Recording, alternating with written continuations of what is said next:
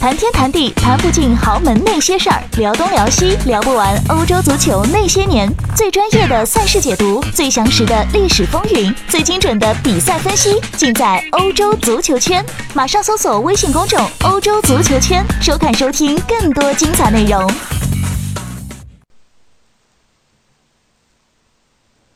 大家好，欢迎收听翻看西甲，我是武一帆。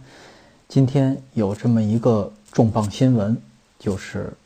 穆里尼奥啊离职啊不再担任曼联的主教练。对于这件事情，我不做过多评价，因为呃咱们群里很多英超球迷比我看英超那肯定多多了啊。我现在一年到头也看不着两场英超啊，所以但是对于穆里尼奥来说，这个人因为他执教过西甲啊，这个人又非常有名啊，大家都想评说两句啊。但是在于我看来。我的一个关注点就是，穆里尼奥现在也已经五十五岁了啊，这是十五年前啊，他当时带领波尔图拿欧冠冠军的时候啊，十五年前我还在上大学，呃，穆里尼奥再过两年，以这个岁数也算是老帅了啊，大家可以想象，曾经被封老帅头衔的这些哎教练们，里皮呀、卡佩罗啊。啊，当年特拉帕托尼呀，啊，哎，为什么都是意大利人啊？啊，比如说德尔博斯克呀，比如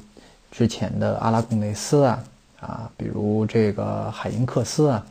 哎，穆里尼奥啊，再过个四五年，将近六十岁的时候，估计大家都会把他奉若老人家啊。但是大家现在也不觉得，一是穆里尼奥确实保养非常好啊，上一次他带领曼联。哎，做客巴拉伊多斯啊！我在塞尔塔对曼联的欧联杯半决赛啊，现场近距离的啊，这是最近的一次看了看穆里尼奥啊，确实保养的很好，五十多岁的，呃，这个岁数啊，一点都不像。虽然那脑袋白发啊，穆里尼奥其人，他在职场和在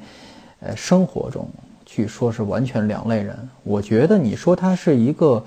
呃戏很多的人，这是肯定的。啊，他肯定是个戏很多的人啊，但是他这个戏只在在职职场上，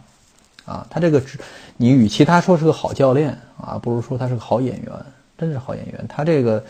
呃，在职场上扮演的这个角色啊，非常抢眼，绝对的主角啊，所以我们这些媒体人其实都靠穆里尼奥这样的人在吃饭啊。当然了，你要是没点个性。啊，也够呛，也当不上，也出不了这么大的名儿，也这干不了这么大的活儿啊，就是这么一一点我的想法。就是另外一点，就是大家都在猜测穆里尼奥下一个啊去处，包括有一些哎很不知死活的西班牙媒体，现在就把穆里尼奥和曼和皇马联系在一起啊，说为什么不能啊穆里尼奥不能回。皇马，或者说是大家脑子是不是有病，想请穆里尼奥回皇马啊？这么一个呃话题啊，这么一个蹭热点吧。但是你作为媒体来说，不可能不蹭热点啊，不可能不蹭热点。但是就我来看，穆里尼奥现在去某一个国家队，哎，可能是更对于他个人来说可能更合适了。这也是他多年来的一个夙愿，想带国家队，可能下届。下一届欧洲杯，啊，执教葡萄牙看一看这届欧欧预赛的情况啊，这个或者欧洲杯后啊，都是比较好的时机。但是还是那句话，他作为一个职业教练，跟职业球员一样啊，一大帮人指着他吃饭的啊，他的经纪人啊，门德斯以及其他的一些啊围绕他的人指着他吃饭的。现在在带国家队是没有什么。没有什么红利可以分的啊，没有什么形象，没有什么出镜率的。你想国家队比赛，你像路易森里克现在，除非国家队比赛，否则没有人谈论他嘛，是吧？这是这这么一个社会，这么一个世界，就商业足球世界啊。哎，穆里尼奥的这个话题，我就哎打告一段落，我就不他不多谈论他了。咱们现在主要还是说一说，呃，说一说西甲。西甲其实现在没有。比赛了，因为冬歇，这是马上就就要过圣诞节了啊！之前还有最后一轮啊，这轮比赛我也赶不上了，为什么呢？周六我就回回国了啊！我这是有一年多没有回国了，回中国了啊，探亲啊，办一些呃，办一些这个工作上的事情啊，交交差之类的啊，所以到时候咱们可能还会录一些特别的节目啊，为这个，嗯，今今天说一说西甲的什么事情呢？就是关于世俱杯啊，世俱杯其实你说跟西甲有什么关系啊？当然了，几乎每年现在都有球西甲球队参加世俱杯，你谁让他拿欧洲冠军拿的多呢？是吧？皇马这连续第三次。嗯，来参加世俱世俱杯也很想卫冕。呃，世俱杯这个比赛比较奇怪，为什么呢？它作为一个挂着世界名号的世界名头的这么一个比赛，实际上受重视程度是非常之低的。呃，因为它这个赛制，你说它是一个冠军赛，其实邀邀请性质更强一些啊，因为它不是一个非常严谨的这么一个。呃，一个赛事完全是赞助商出钱啊，把这些冠军凑在一块打，呃，也没什么卖点，因为赶上冬天这个时候嘛，也跟别的比赛，呃，不是特别挂钩。但是这个比赛有这么一点好，第一就是它作为一个正式的比赛啊，缺乏很很大的这个重要意义啊，并不具备特别大的重要意义。所以，呃，很多新的规则在这个世俱杯，呃，可以进行一个正式比赛、官方比赛的这个试用啊。比如这两年呢，已经基本普遍的这个视频裁判啊，从世俱杯，哎，正式开始用了。当时是啊，试验了一下啊，还不错啊。虽然那个比赛我也看了，那当时执法比赛的是一个南美裁判吧。我忘了，不是南美裁判，是哎，我想是南美裁判还是一个非黑人，反正黑人裁判。哎，当时样子我还记得，就是视频裁判他跟他交流的时候，还出了很大的问题啊，中间费了很大的劲，所以呃，给大家一带来一个很不太好的一个负面印象啊，就是这个视频裁判可能挺挺这个影响比赛的流畅度的。但是后来试了试，大家适应了适应，基本上现在也是，哎，负面的评价现在是越来越少了。大家也比较依赖这个啊，怎么我们这个还没有视剧，没有这个视频裁判啊？比如欧冠呐，欧足联现在，哎，显然落后了，大家都在抱怨这事情。包括现在西乙有很多这个，有很多这个争议判罚啊，比如昨天我说的萨拉戈萨，萨拉戈萨，大家算了一下，如果把视频裁判。加入到西乙，把萨拉戈萨遭受那些不公正判罚，呃，都去掉的话，那萨拉戈萨应该现在应该是在保级，在在这个降级圈之外啊。但是这个这个假设的事情咱们就不做了，是吧？呃，这视频裁判也不是百分之百准确的，但是确实是啊，作为一个新的呃裁判的这么一个足球的这么一个呃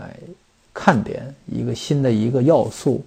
现在是扮演着越来越重要的角色啊！世俱杯，呃，皇马下一场打鹿岛鹿角啊，又打鹿岛鹿岛鹿角，皇马真是有点意思，也挺有缘分的啊！咱们看看有没有双方有没有更深入的交流，除了足球场之外，呃，因为两年前鹿岛鹿角作为日本啊，这叫东道主的啊代表队啊，他这个跟皇马打了一场决赛，还捧出了。啊，当赛季呃，当届大赛的这个叫第最最佳球员第三名就是柴崎岳，当时第一名是 C 罗，第二名是莫德里奇，第三名就是柴崎岳。然后这个柴崎岳也是翻费了一番周折啊，从本来要加盟拉斯帕尔马斯，结果被经纪人弄到了大大大加那利岛的旁边的特里费岛啊，踢了半个赛季，搞得柴崎岳很不心里很不痛快，嗯。他是很有决心，想借这个跳板世俱杯这个跳板到欧洲来发展啊，岁数也不算太小了，呃，这来到赫塔费，赫塔费是一个比较适合他的环境啊，比较适合的环境，呃，因为赫塔费需要技术型中场，而他没有技术型中场啊，自佩德罗莱昂之前，他还有一个叫做迪戈卡斯特罗的，这都是属于比较技术化的中场。他这个球队以以硬桥硬马的这种比较比较直接的打法为主。我不说这个打法比打的比较粗吧，因为你在西甲就没没法说哪个球队打的比较粗，打的比较糙，呃，但是赫塔费确实是，尤其是最近几年，大家也听我介绍过了，在这个路斯加西亚，哎，这个带在队的这些年啊，球队吃牌比较多啊。柴崎岳就显出了技术水平嘛。作为一个日本球员，他靠技术啊，能在这个西甲的中游队能立足啊，非常不容易。但是柴崎岳在未来两个月啊，代表赫塔费打不了比赛了啊，参加亚洲杯去了啊，赫塔费也比较头疼这个事情，因为他现在是非常重要的一个啊中场中场的一员啊，这是上一次皇马跟鹿岛鹿角踢这么一场决赛捧出来的球星，这一次啊又要半决赛有。人家鹿岛鹿角这回是正正儿八经的亚洲冠军啊，二零一八年亚冠冠军啊身份进入的，哎，这个世俱杯，所以这也算是旗，也算是非常旗鼓相当，就是能说得上的话的啊，有资格平等对话的这么一个对手。而且大家看到这今天晚上结束这场啊，河床和，哎。二爱因之间的比赛，嘿嘿，河床也是大意失荆州啊！刚刚很高兴的在伯纳乌庆祝完自己的南美解放者杯冠冠军，这就被回家提前休假了啊！比赛我没看，但是看了看这个赛况啊，也是有点意思啊！他也是自己的球员太放松了，不知道皇马会不会对鹿鹿角跟上一次碰面一样，那场打了四比二，嗯，会有一个比较开放的场面。会有比较啊，这个轻松的心态，啊，关键还是看啊这场这个大赛对于我们这些人，除了比赛结果，其实真的不重要，真的。你皇马拿冠军，在这个身上，在球衣上绣一个小小奖杯，这个东西都是商业要素。我们对于我们来这个解读，比如球员表现都没有什么特别大的帮助，因为这个比赛太特殊，它独立于整个其他其他这些联赛系统之外啊，但是。规则慢慢在改，它慢慢也要跟这个其他的这个比赛挂上钩了。比如这回加入了一条新规则，就是世俱杯啊，世俱杯，它如果在决赛，你如果在决赛有红牌，将被带入你的下一场啊，无论是什么比赛，有可能是联赛，有可能是欧冠啊，我看应该是联赛吧，可能是带入他的联赛啊，就是如果皇马有球员在世俱世俱杯决赛啊吃红牌。那下一场上不了了啊！下场比赛是关正式比赛上不了了，这是一个跟其他呃其他赛事强行挂钩的这么一个规定啊。另外有两个比较重要的规定啊，有一个非常有意思，就是呃守门员的球门球啊，球门球大家知道是原地在定点开的这个球是，但是很多守门员是不直接开大脚的，他是踢给自己的队友从后场发动进攻，这是在。这叫什么呀？巴萨式的这种足球现在风靡全球以后，啊，越来越多的就是守门员作为一个进攻的起点啊，参与整个这个传控。嗯，这个原来是怎么规定的？就是这个球只要不出禁区啊，你对方的这个球员不能就不能上抢，呃，就是你不能去抢这个这个对方的球门球开出来。但是这从这届世界杯世俱杯开始啊，就是当你的守门员把球踢出来，踢给自己队友，不管在不在禁区内啊，对方球员都有权去抢抢断，就是增强了整个比赛，增加快比赛节奏了啊，增强了一些不定因素。啊，另外有一个啊，我觉得更实际的一项啊，这个规则改改变就是，嗯，换人啊，关于换人，呃，现在。现行规则就是换人啊，必须得从中线啊，被换下的人必须从中线出场，跟自己的队友有这么一个对接啊，两个人一上一下同时从线上，这是一个司空见惯的一个一场比赛通常进行五六次的这么一个一个动作。但是现在为了尽量加快比赛节奏啊，就是规定让被换下的球员就近从就近的边线。啊，就离开球场，然后上场球员，在他离线的同时，啊上场，啊这就等于是免去了球员，你比如说慢慢腾腾的，一边走一边，哎又整理自己的袜子了，又系系鞋带了，又跟大家招招手了，又跟所有人握手了，拖延时间啊这么一个状况，呃你说你那时候你是给他轰出去啊，裁判也没这个权利。呃，对方球员着急给他请出去也没这个道理啊。规定有这么一条规定就好办了。您得就近啊，您离哪条线近，你就哪条线出去，你爱怎么爱怎么走回怎么走回去是吧？你爱你爱叫三轮车，你爱打车也行，但是啊，不能像原来那样慢慢吞吞的了啊，这是一个比较大的改变啊，这就是皇马。在世俱杯上可能给大家带来了一些比较新鲜的东西，除了啊这个奖杯就他们自己新鲜以外，啊对于别人也没有什么看点啊。呃，关注皇马对决赛啊对爱因的这个比赛，可能关注度真的是有限。我觉得有些皇马球迷可能不会不会去看吧，就中国的皇马球迷可能不会熬夜去看吧。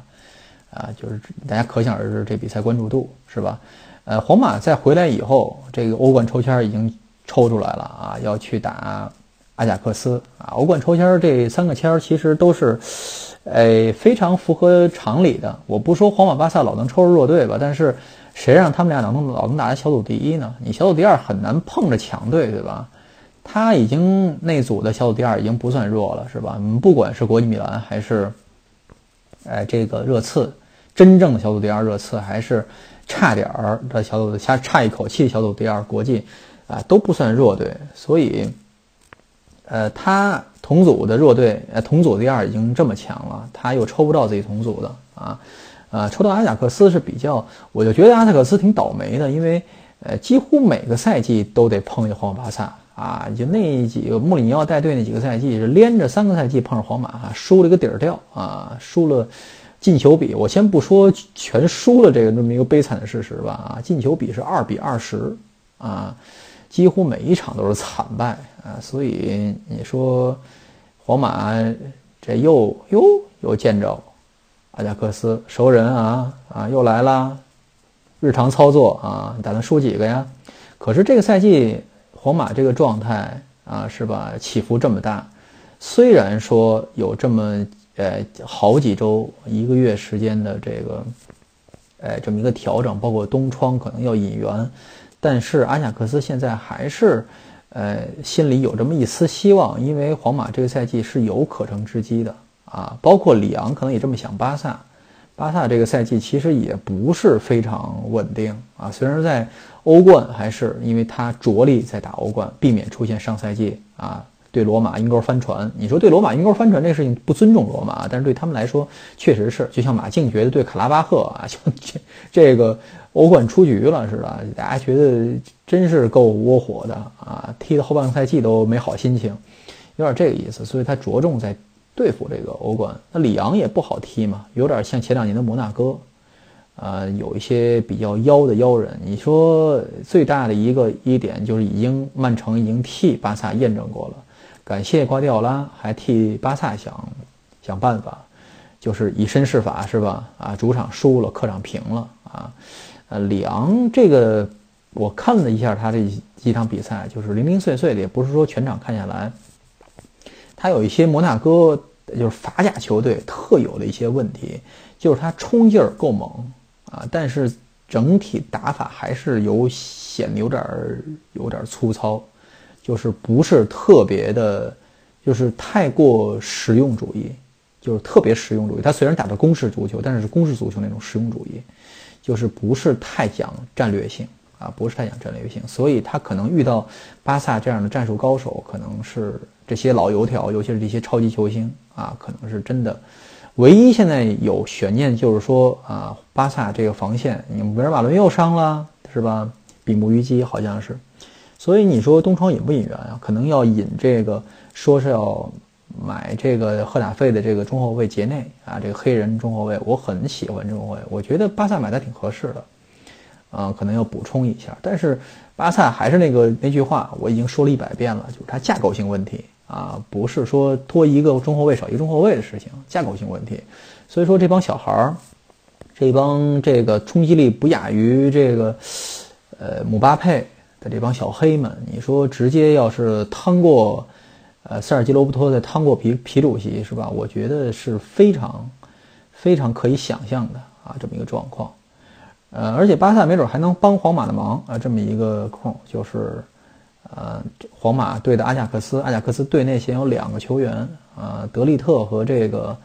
呃德容这两个球员都被巴萨盯上了。巴萨要是呃这个手够快，东窗就把这俩人就挖走了。皇马一下对手少两员大将啊，皇马替皇马解围了。但是我觉得不会这么快啊。巴萨买这个位置的球员，可能德利特在单说，德利特是因为他踢后卫的嘛，啊可能会很快，也是优先考虑。但是德容我估计总得等到夏天了。他现在阵中这些人已经有点排不过来了，中前场啊，我估计需要等一等。马竞呢抽到了尤文，啊，马竞抽到了尤文，这个事情大家觉得哟，马竞这比赛可真够艰苦的啊。这属于这个两位大妈相相相遇了哈，这都有都有绝的，都有阴的啊。尤文这两年是硬气多了啊，这个。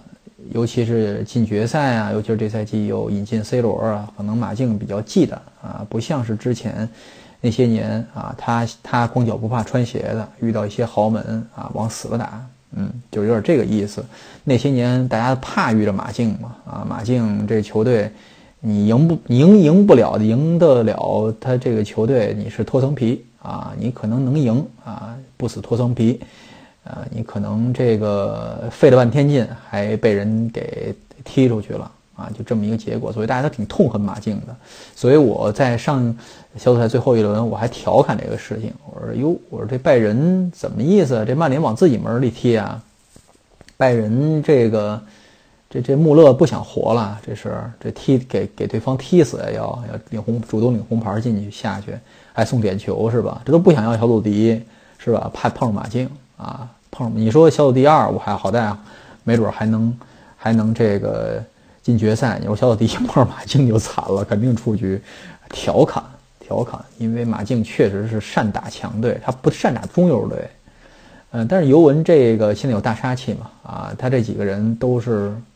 熟悉马竞啊，曼朱基奇啊，在马竞踢过啊。你像这个 C 罗啊，对马竞。啊，三十多场进了二十多个球，但是他最近几个赛季啊，除了啊那个呃那个上一次在欧冠啊就完成帽子戏法以外，确实是，呃马竞比较现在也比较担心这一点，就是碰尤文可能不算是最坏的签儿，因为马竞可能更怕碰一些跟他打法相似的球队啊，可能要吃一些亏，呃，但是尤文这个赛季。打的相对还是开放啊，不像是老妇人那种慢慢腾腾的了。马竞可能我觉得还是要调整回去了啊，不能跟对方打消耗啊，这个技技术层面消耗不起，有些地方还没磨合完呢。你像勒马尔的这个功用啊，现在还闹闹不清楚，应该给他放左边还是给他放中间，包括自己后防线上这一大堆窟窿怎么补啊？这西蒙尼这年关是难过呀。他得好好想想办法，怎么向上边人要来钱，再考虑考虑好买谁啊？就是就是这是西蒙尼下一个课题啊！这就是欧冠三支西甲球队将要面临的问题。皇马反正累得巴巴的啊，从这个